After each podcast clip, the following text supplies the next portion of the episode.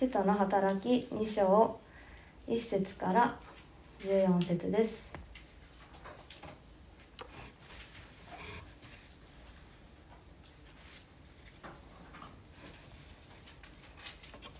それではお読みいたします。五巡節の日になって皆が同じ場所に集まっていた。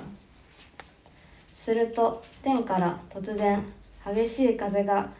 吹いてきたような響きが起こり彼らが座っていた家全体に響き渡った。また炎のような舌が分かれて現れ一人一人の上にとどまった。すると皆が精霊に満たされ御霊が語らせるままに他国のいろいろな言葉で話し始めた。さてエルサレムには敬虔なユダヤ人たちが天下のあらゆる国々から来て住んでいたが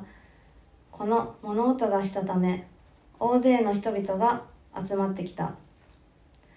彼らはそれぞれ自分の国の言葉で弟子たちが話すのを聞いてあっけに取られてしまった。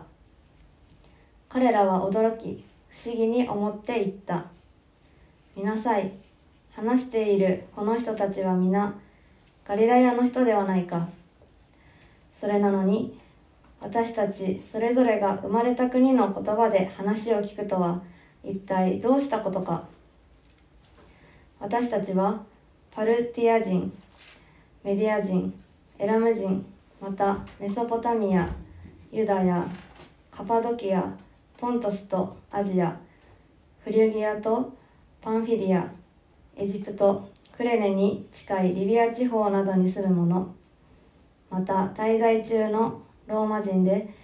ユダヤ人もいれば回収者もいる。またクレタ人とアラビア人もいる。それなのにあの人たちが私たちの言葉で神の大きな見業を語るのを聞くとは。人々は皆驚き当惑して一体これはどうしたことか。と言い合った。だが彼らは新しいブドウ酒に酔っているのだと言ってあざける者たちもいた。ペテロは11人と共に立って声を張り上げ人々に語りかけた。ユダヤの皆さん並びにエルサレムに住むすべての皆さんあなた方にこのことを知っていただきたい。私の言葉に耳を傾けていただきたい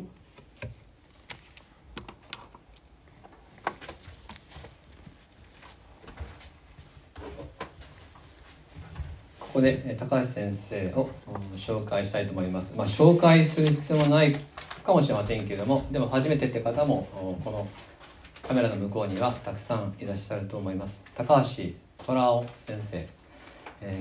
ー、日本イエス・キリスト教団で、えー、長年お働きをなさり、大変大切なお仕事を重ねてこられた尊敬するべき、えー、方です。なぜ高橋虎夫先生のような方が私たち吉備教会にこうして親しく足を運んでくださるのか、まあ、理由は定かではありませんが、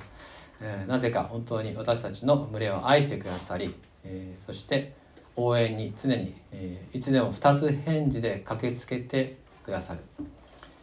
えちょうど父の日ですので私からすれば本当に、えー、父さんがですね助けに来てくれたみたいなそういう感覚を覚えさせていただいております。と言ってもですね、えー、私の父の年齢よりもさらにですね、えー、本当に年を重ねてらっしゃってただいま94歳でいらっしゃるっていうことです。94歳で福音を講談で語ることができるという事実のものが私たちにとっては大きな励ましではないでしょうか。吉備教会は長く2年半にわたって礼拝の配信をしたりリモートのみの期間を持ったり街道をクローズにしたりしてですねコロナの感染対策に努めてきましたがそれは後ろ向きな消極的なことなくてこの期間に非常に宣教が進んだ2年半だったことは間違いありません。散らされたのは福音を伝えるためです。来週から集まりますがそれは福音を伝えるためです。私たちは宣教するために帰ってくる。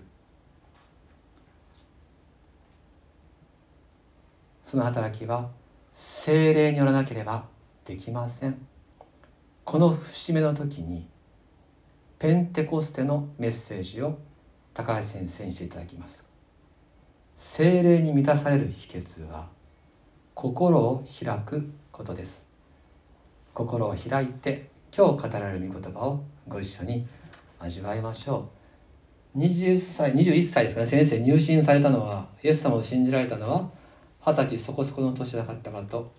思うんですけれども高橋先生が70年間イエス様から頂いて胸に燃やし続けた福音を今日私たちは受け取ります。70年間先生が生かしてきた精霊の恵みを私たちは今日手にし私たちがそれをまた大切な種として糧として運んでいく大事な時でもあります。宣教の箇所を読んでいただきましたが「ペンテコステの恵み」と題して高橋虎先生に説教していただきます。先生お願いします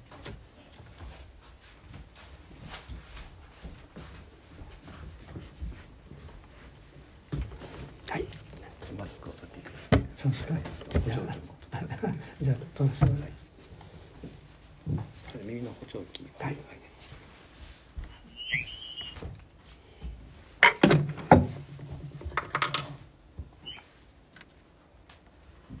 ありがとうありがとう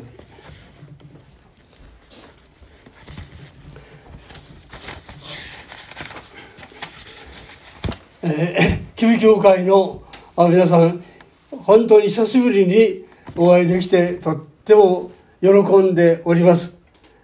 今も先生から言っていただきましたように94歳になりました。間もなく95に、えなろうとしておりますがも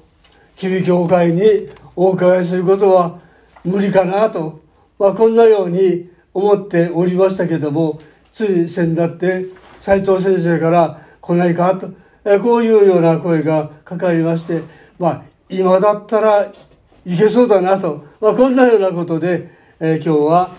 また吉本さんに大変ご足労をお願いしましたけどもあの迎えに来ていただいて皆さん方にお目にかかることができてこの講談にももう一遍立たせてもらえたと。本当に私にとっては大きな大きな喜びで感謝でいっぱいであります。え最近はペントイースターの日から私は杖をつくようになりました。で使ってみたらえらい便利が良くて今度は離せられなくなってで私の親しい、えー友人の先生に杖を使うようになった。と言ったら早速に手紙が来ましてモーセは手に杖を取ったと、えーそして120まで生きたと。こう言ってまあ励まして、えーくれましたけどもまあとにかくあの年を取ったなと。でもう先輩がいたらもう高橋君よそに行ってご用することはもうお断りしなさいよと。年を考えなきゃとまあきっと言ってくれるだろうと思うんですけども幸か不幸か先輩があまりおりませんもんだからまあ今日もこうして皆さんと顔を合わせることができ共に礼拝の恵みを分かち合えることができる、えー本当に私にとっては大きな喜びであり感謝であります。あの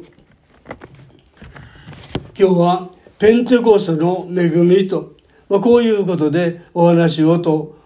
思って祈ってまいりました、えーペンテコステっていうのは五巡節の日と言われまたこれは杉越の祭りから数えて50日目と、まあ、いうことでありますが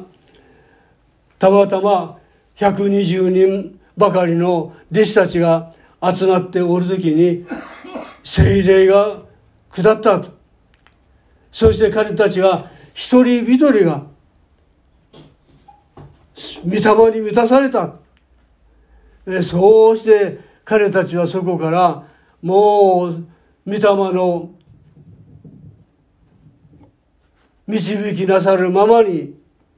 精霊が語らしなさるままに福音を述べ伝えていった、まあ、こういうことから教会がまた誕生した日とも言われております。でそういう意味では世界宣教が始まったと言われております。で使徒行伝のこの一章をところを見ますと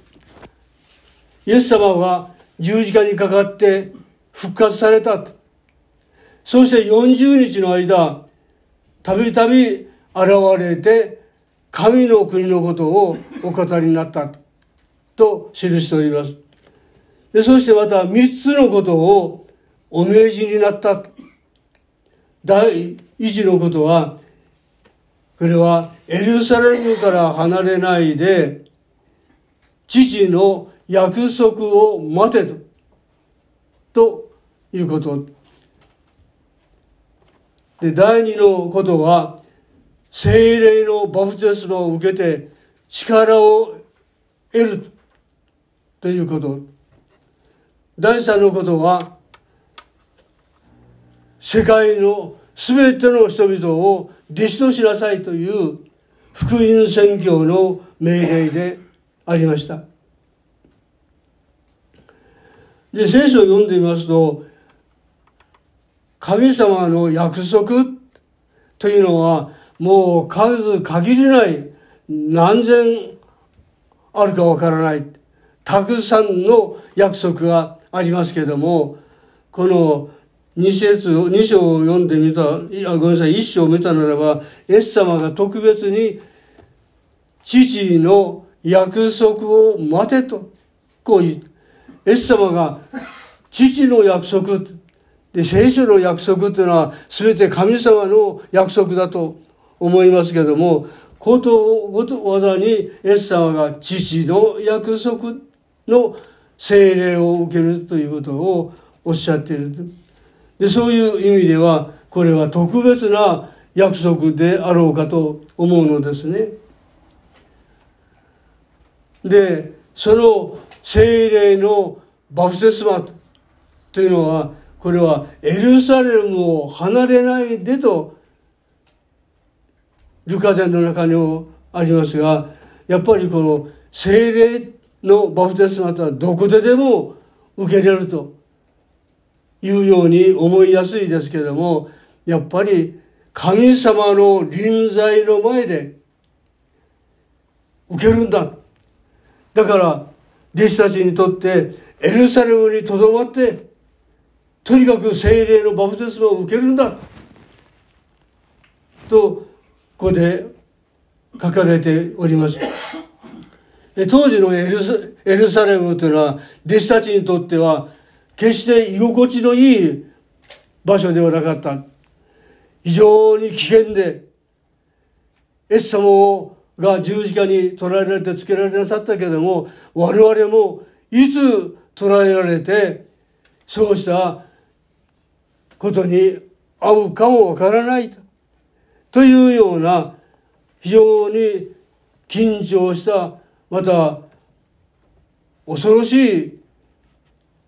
を感じさせるそういうところでありましたですから決してエルサレムにとどまるというのはあの弟子たちにとっては簡単なことではなかったと思う。ところが間もなく精霊のバプテスマを受けるだろうと。こういうようにイエス様がおっしゃっておられます。ですから弟子たちで見ればもうすぐにすぐに精霊のバプテスマが受けられるものだろうと思ったに違いない。そうして彼たちは、まあ、120人ばかりの者たちが集まって、ひたすらに精霊を求めたと。ところが、2日経っても3日経っても、全然精霊が下ってこないと。じゃあ、エス様が十字架にかなさったのは金曜日だから、じゃあ金曜日だろうかと、期待したけれども、それもダメだったと。じゃあ、復活された日曜日だろうかと思ったでしょうけども、それもダメでした。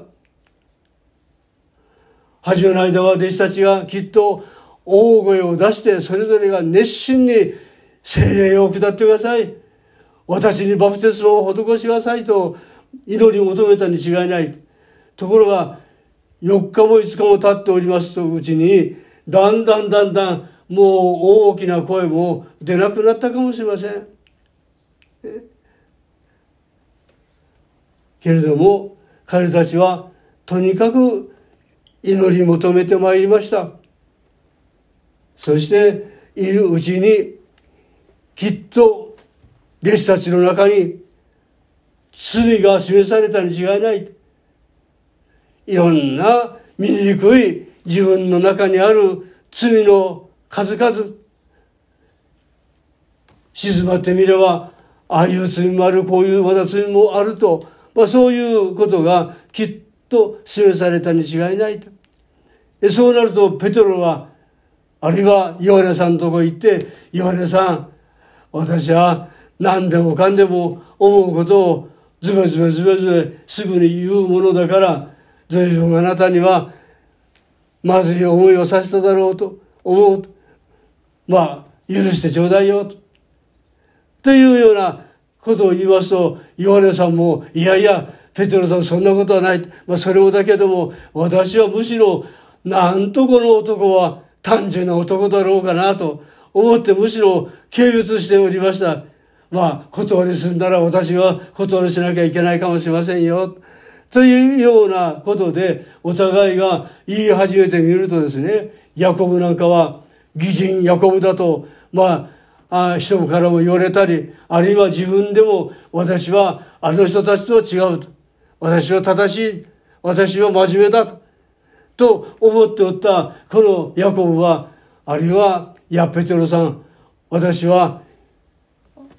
正しい人間だと思って自分で満足したり、またそういう意味では傲慢でした。どうぞ、まあ、こらえてくださいと、まあ、いうような具合になりだしてみますと、なんと皆さんね、120人ばかり集まった者たちが、言われてみれば、いや、私もそうだ。私もそう言われてみれば傲慢だった。私もまたこういう思い上がりがあった。というようなことで、次々とそのみんながもうあっち行きこっち行きいろんなところ行ってですね、お詫びをしたり、そういうようなことで、その悔い改めが始まったに違いないと思うんですね。そうなると、もう入れ替わり立ち替わり、あっちもこっちも、もうそこら中でみんなそういうわけで、悔い改めのこの働きがなされた。精霊が働きなさるときにですね、今までは自分では気がつかなかったような、そういう罪が、あるいは傲慢が、醜さが示されるで、その時に、やはり、悪かった。本当に悪かった。という、そういう心からなる悔い改めが始まってくる。で、やはり、この大事なことは、一番最後に残るのは、そういう自我だ。聖書ではこれを古き人だあるいは肉、肉の思いというような表現をしておりますけれども、このバプテスマというのはね、一章のこの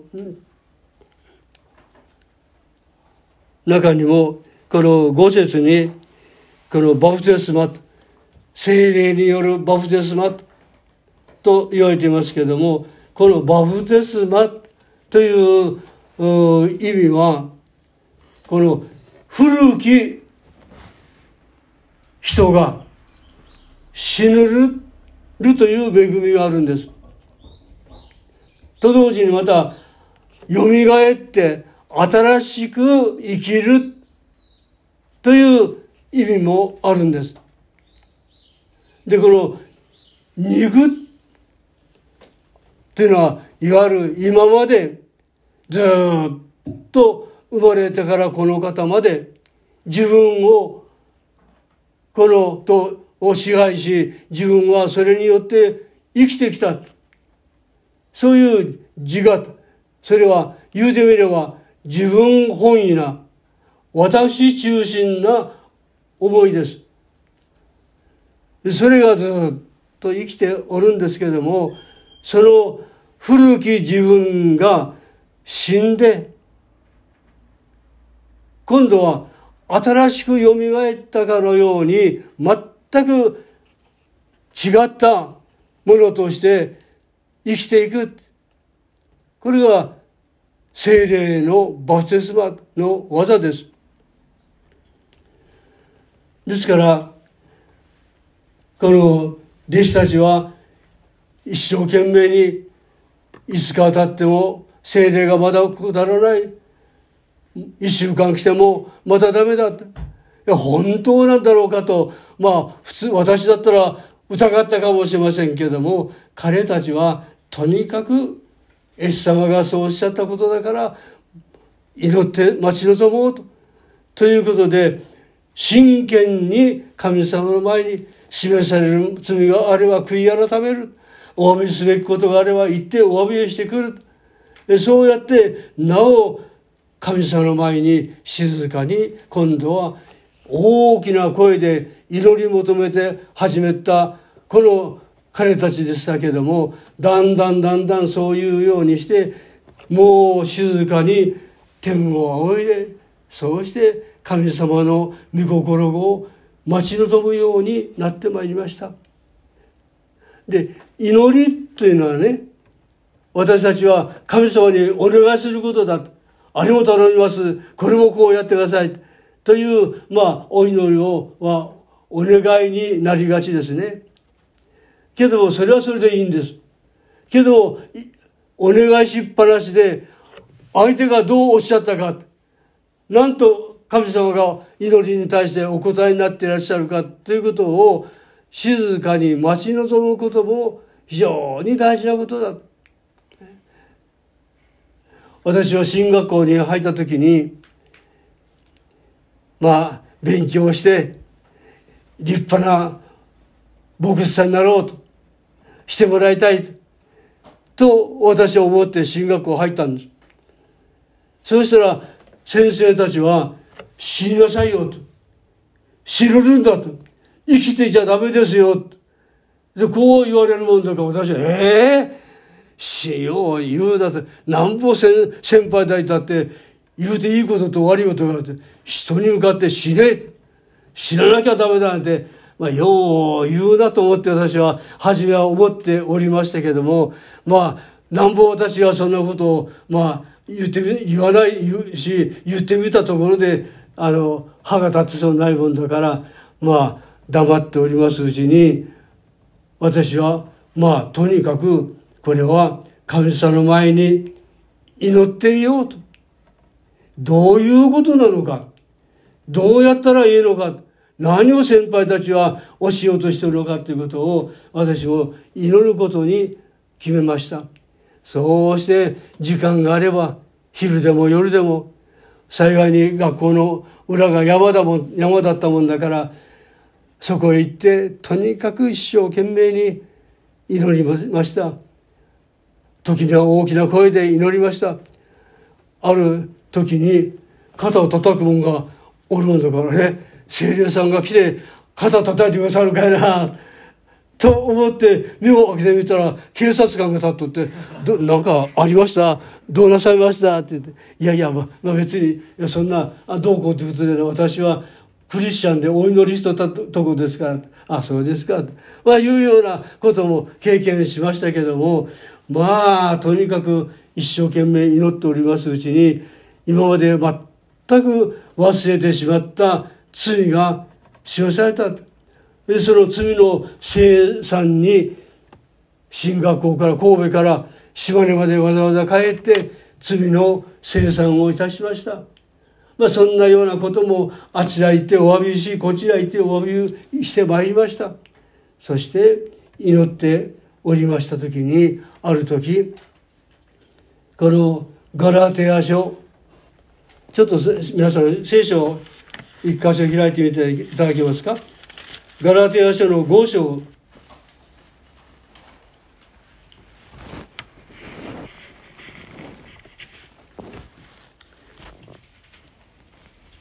5章の24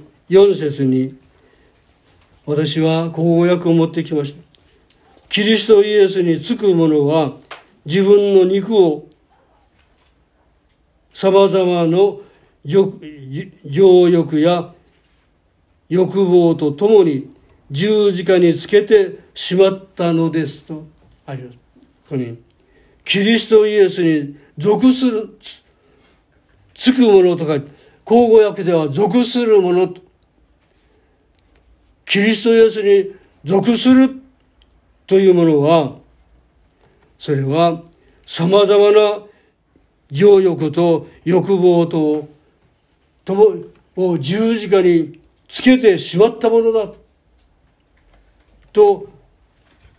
御言葉が示されました。そして私はなるほどそう言われれば自分はエッサンを信じて信仰に入った時に嘘をついたとか人をごまかしたとかいろんなそういう犯してきた罪はことごとく悔い改めたつもりであったけども考えてみればそういう自分の中にさまざまな情欲やら欲望がを思い起こさせるところの古き我と。自分本位で自分中心で物事を考えていくようなこの肉の欲をそれを十字架につけなきゃいけないんだっていうことが示されましてそしてもう主よ一切全てのことはもうあなたにこのままお委ねいたしました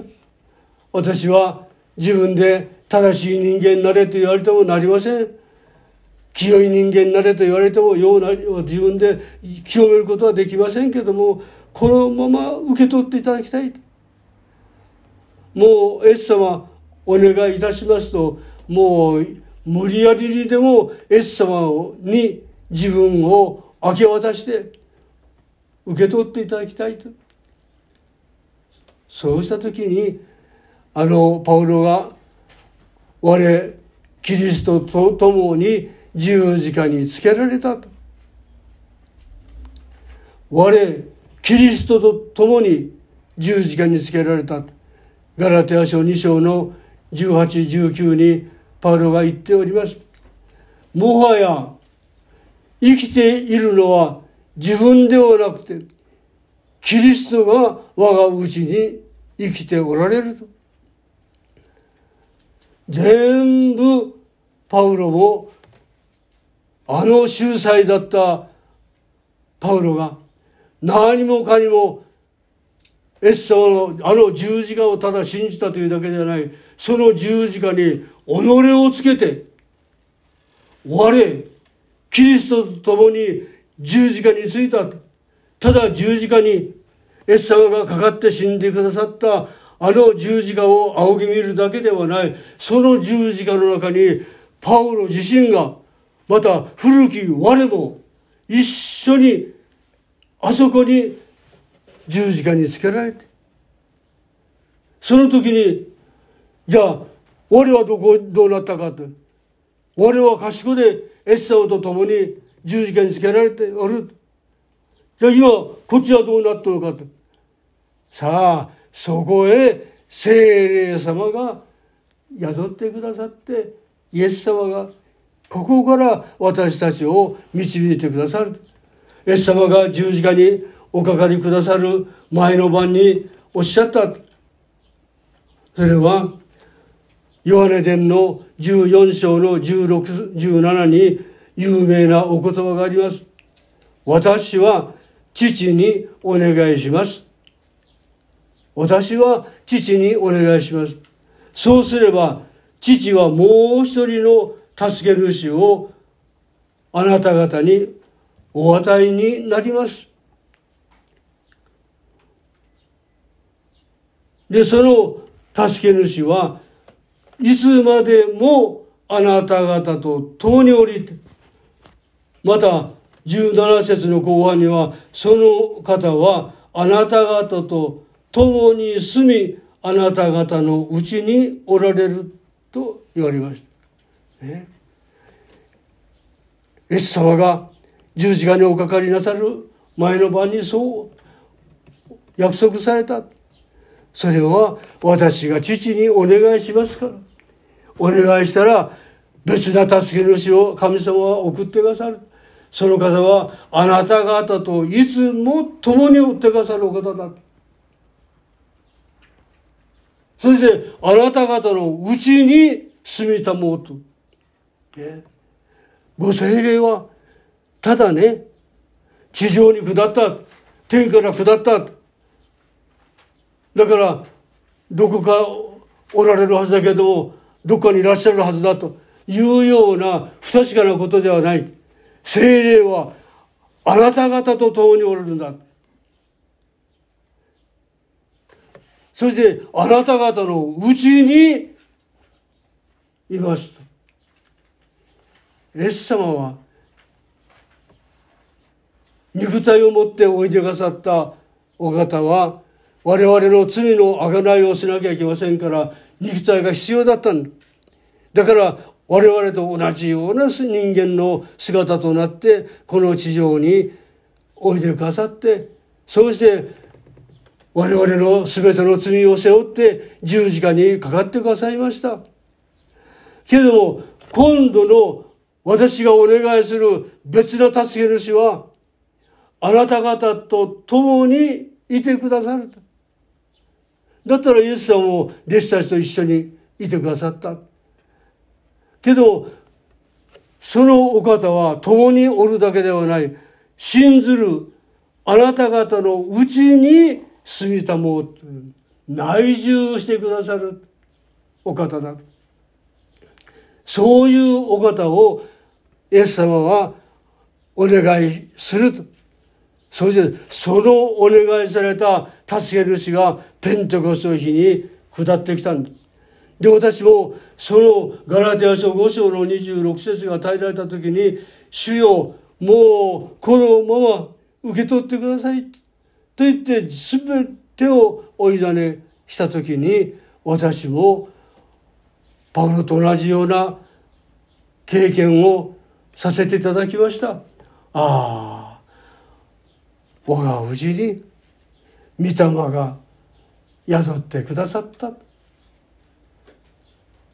という確かな疑うことのできないこの精霊大獣というのを私も経験させていただきました。ですから私は本当に無学な無学なもので進学校で4年間学ばせてはもらったけども教えがいのないようなものでした。だけれども別にギリシャ語ができるとかヘブル語ができるとかいうようなことは全く私にはもうできません。けれども御霊が共にいてくださって高橋を恐るな我だと大きな集会などの御用をさせていただくことがありました時もとっても神様ああいう大衆の前で偉い方々の前でお話などできるようなものではありませんと言ってみますけどもけどもお前が語るんじゃないと語らせるのは我だと。私は共におってあなたに語ることを教えてやるよと。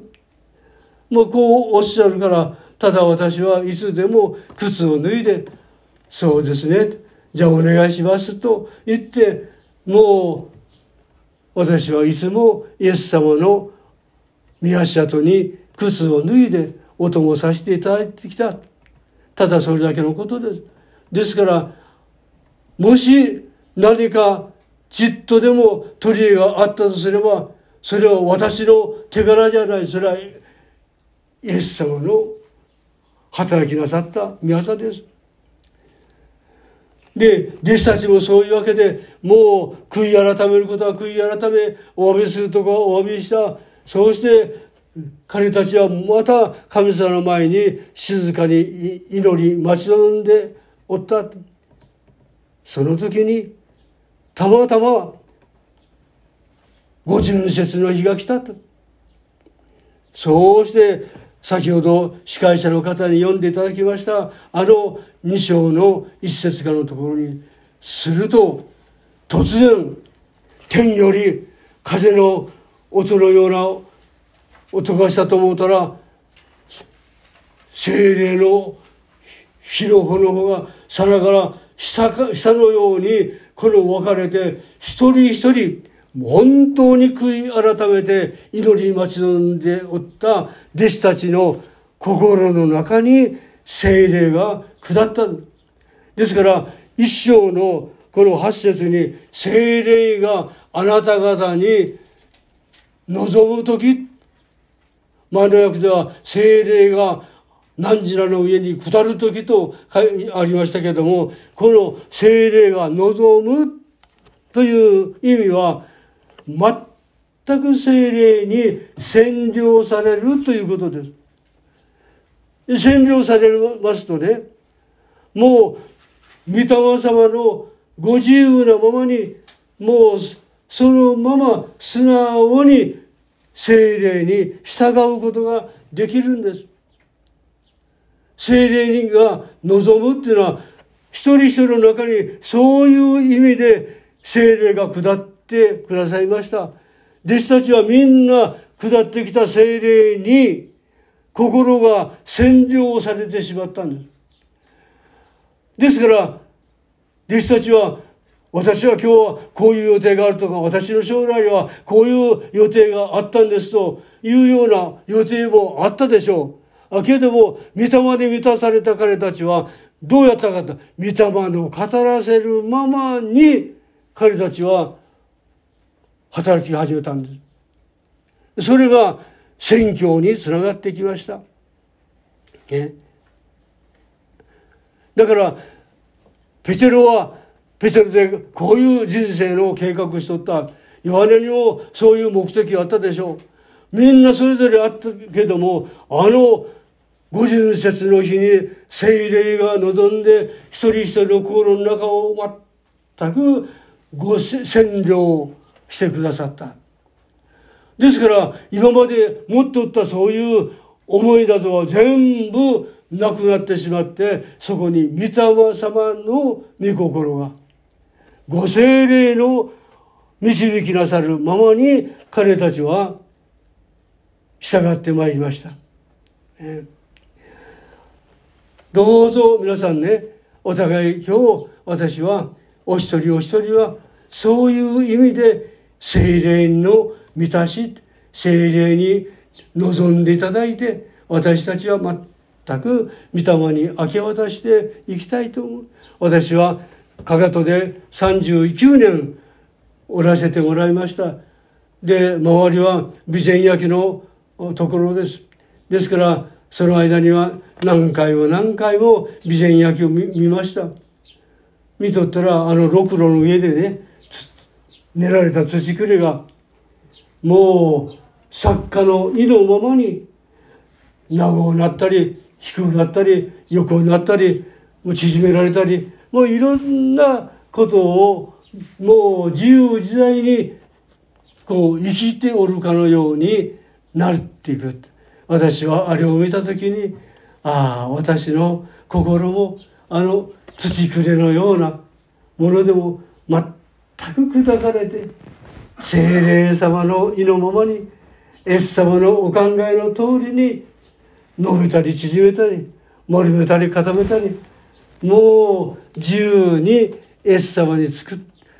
あつらっていただきたい。そういう生涯を歩みたいな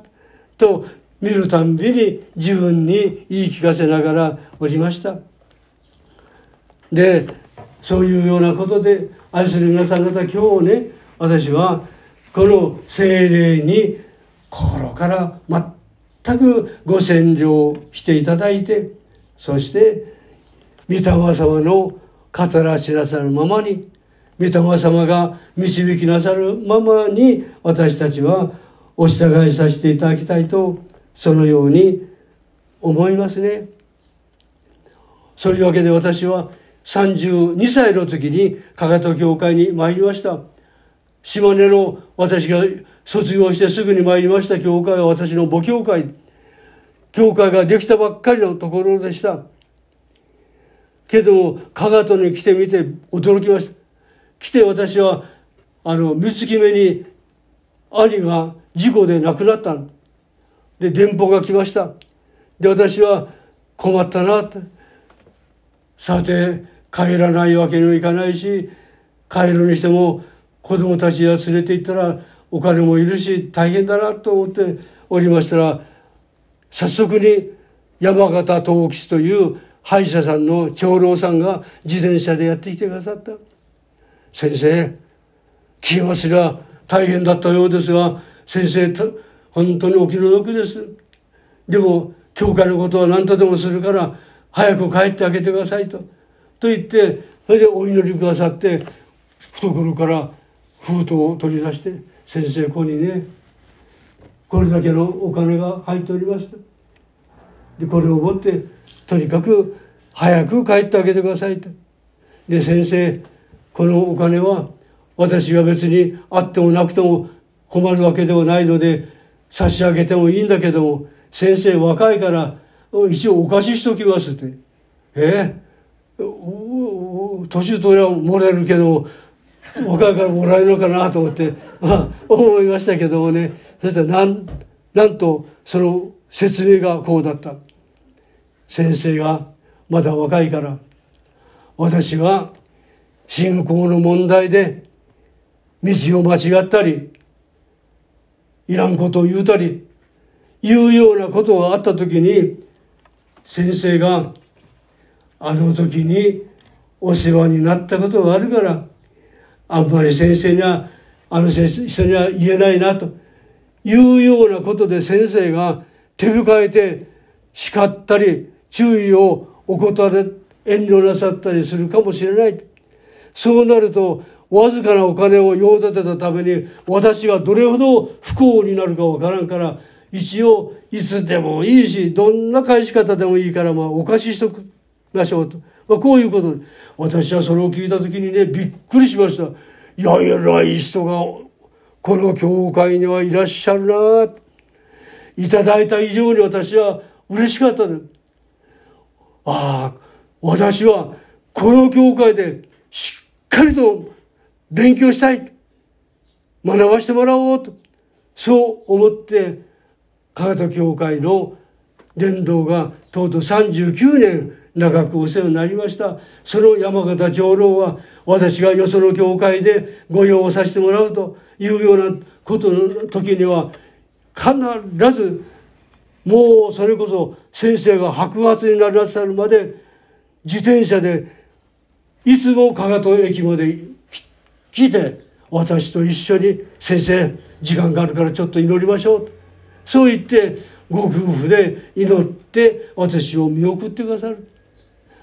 で集会に行って30分前になったら「高橋先生電話がかかっていますよ」って分かってます。それは舞踊松戸長老が「先生いよいよ時間ですね祈っています」まあ、こう言ってあの電話です。もうまさにね皆さんもう福音の道路者ですよ。みんなそういうわけで祈りを持ってあるいはそういうまあ励ましてくださるさまざまな多くの主である加賀教会の皆さんたちはもう小さなものをみんなで寄ってたかってと言ったら言葉が悪いかもしれませんけどもそういうようにして私を皆さんたちが盛り立てて送り出して一緒に福音宣教の働きに関わってくださった。私を信仰に導いてくださった時枝澄子という保健婦さんは昭和の20年の終戦の年に神戸から疎開して私の村においでになりました。山の中のもう本当に話にならない山の中です。で仏教の熱心な村です。そこへやってきてそうしてその家々を回りながらもし時間があれば用事がなくてもその近くの家に寄って奥さんすいませんけどもお茶をいっぱいお水をいっぱいいただけませんか？と言ってでまあお茶なら農家で忙しい時にはないことはありますけども水ならありますからね。だからお茶を言わないでお水を一杯いただけませんか？で水をもらった。もらったならば時枝さんは神様この私のようなものに水を与えてくださったこのご家庭に主の豊かな祝福がありますようにお祈って出なさる。もし時間が良ければあの奥さんね誰でもエス様を信じたら天国へ行けますから一緒に行きましょうよ。と言って伝道をして歩きなさった。4年経って昭和の24年の時に私たち28人の者が洗礼を受けて沢谷教会が誕生しました。それから5年経って新しく街道ができてまいりました。で時枝さんはその剣道式を終えて100日目に天に帰っておきなさったけども皆さんねそうやって伝道をしてあの山の中に仏教の盛んなところに今も教会がありますね。皆さんどうぞ私たちも聖霊をのバプテスマを受けて御霊の導きなさるままに聖霊が語らせようとしなさるままに私たちは素直な信仰を持ってエス様にお従いしていく。どうぞ今日そういうペンテコストの恵みに皆さんたちと一緒に預からせていただきたいと思いますね。ですからペンテコステというものが昔こうだったそうだこういうことがあったそうだという昔話やら記念の日にしないで今日この日が私にとって新しいペンテコステの人だってここからみんなが福音宣教のために立ち上がりたい。そしてそういう一つの群れになって一人一人パウロのような偉大な人が一人おっても教会じゃないんだ。けども教会は群れです。本当に取るに足らない小さなものばっかりかもしれません。けどもそれが群れになって福音宣教のために我らはここから立ち上がっていきたい。主の導きなさるままにお供させていただきたいと思いますね。お祈りいたしましょう。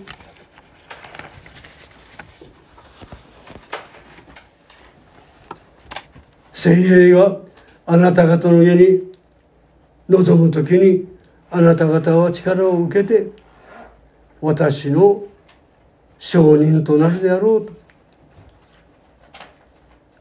神様この日なんと幸いでしょうか。小さなものもがもういっぺんこの懐かしい吉備教会の講談に立たせていただいて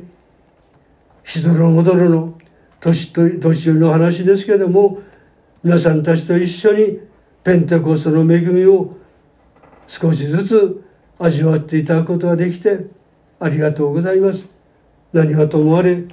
小さなものもなお残った生涯を御霊の導きなさるままに御霊に従って素直な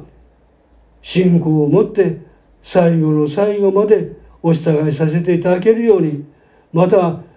愛する音響会の皆さんたちお一人お一人もどうぞ精霊の母節も受けて御霊がかかった語らせなさるままに導きなさるままにさせようとしなさるご精霊の意のままにお従いしていくことができるようにしていただいてさらにさらに教会が大きく前進していくことができるように祝福してください。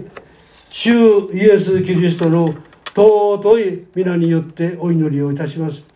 アーメン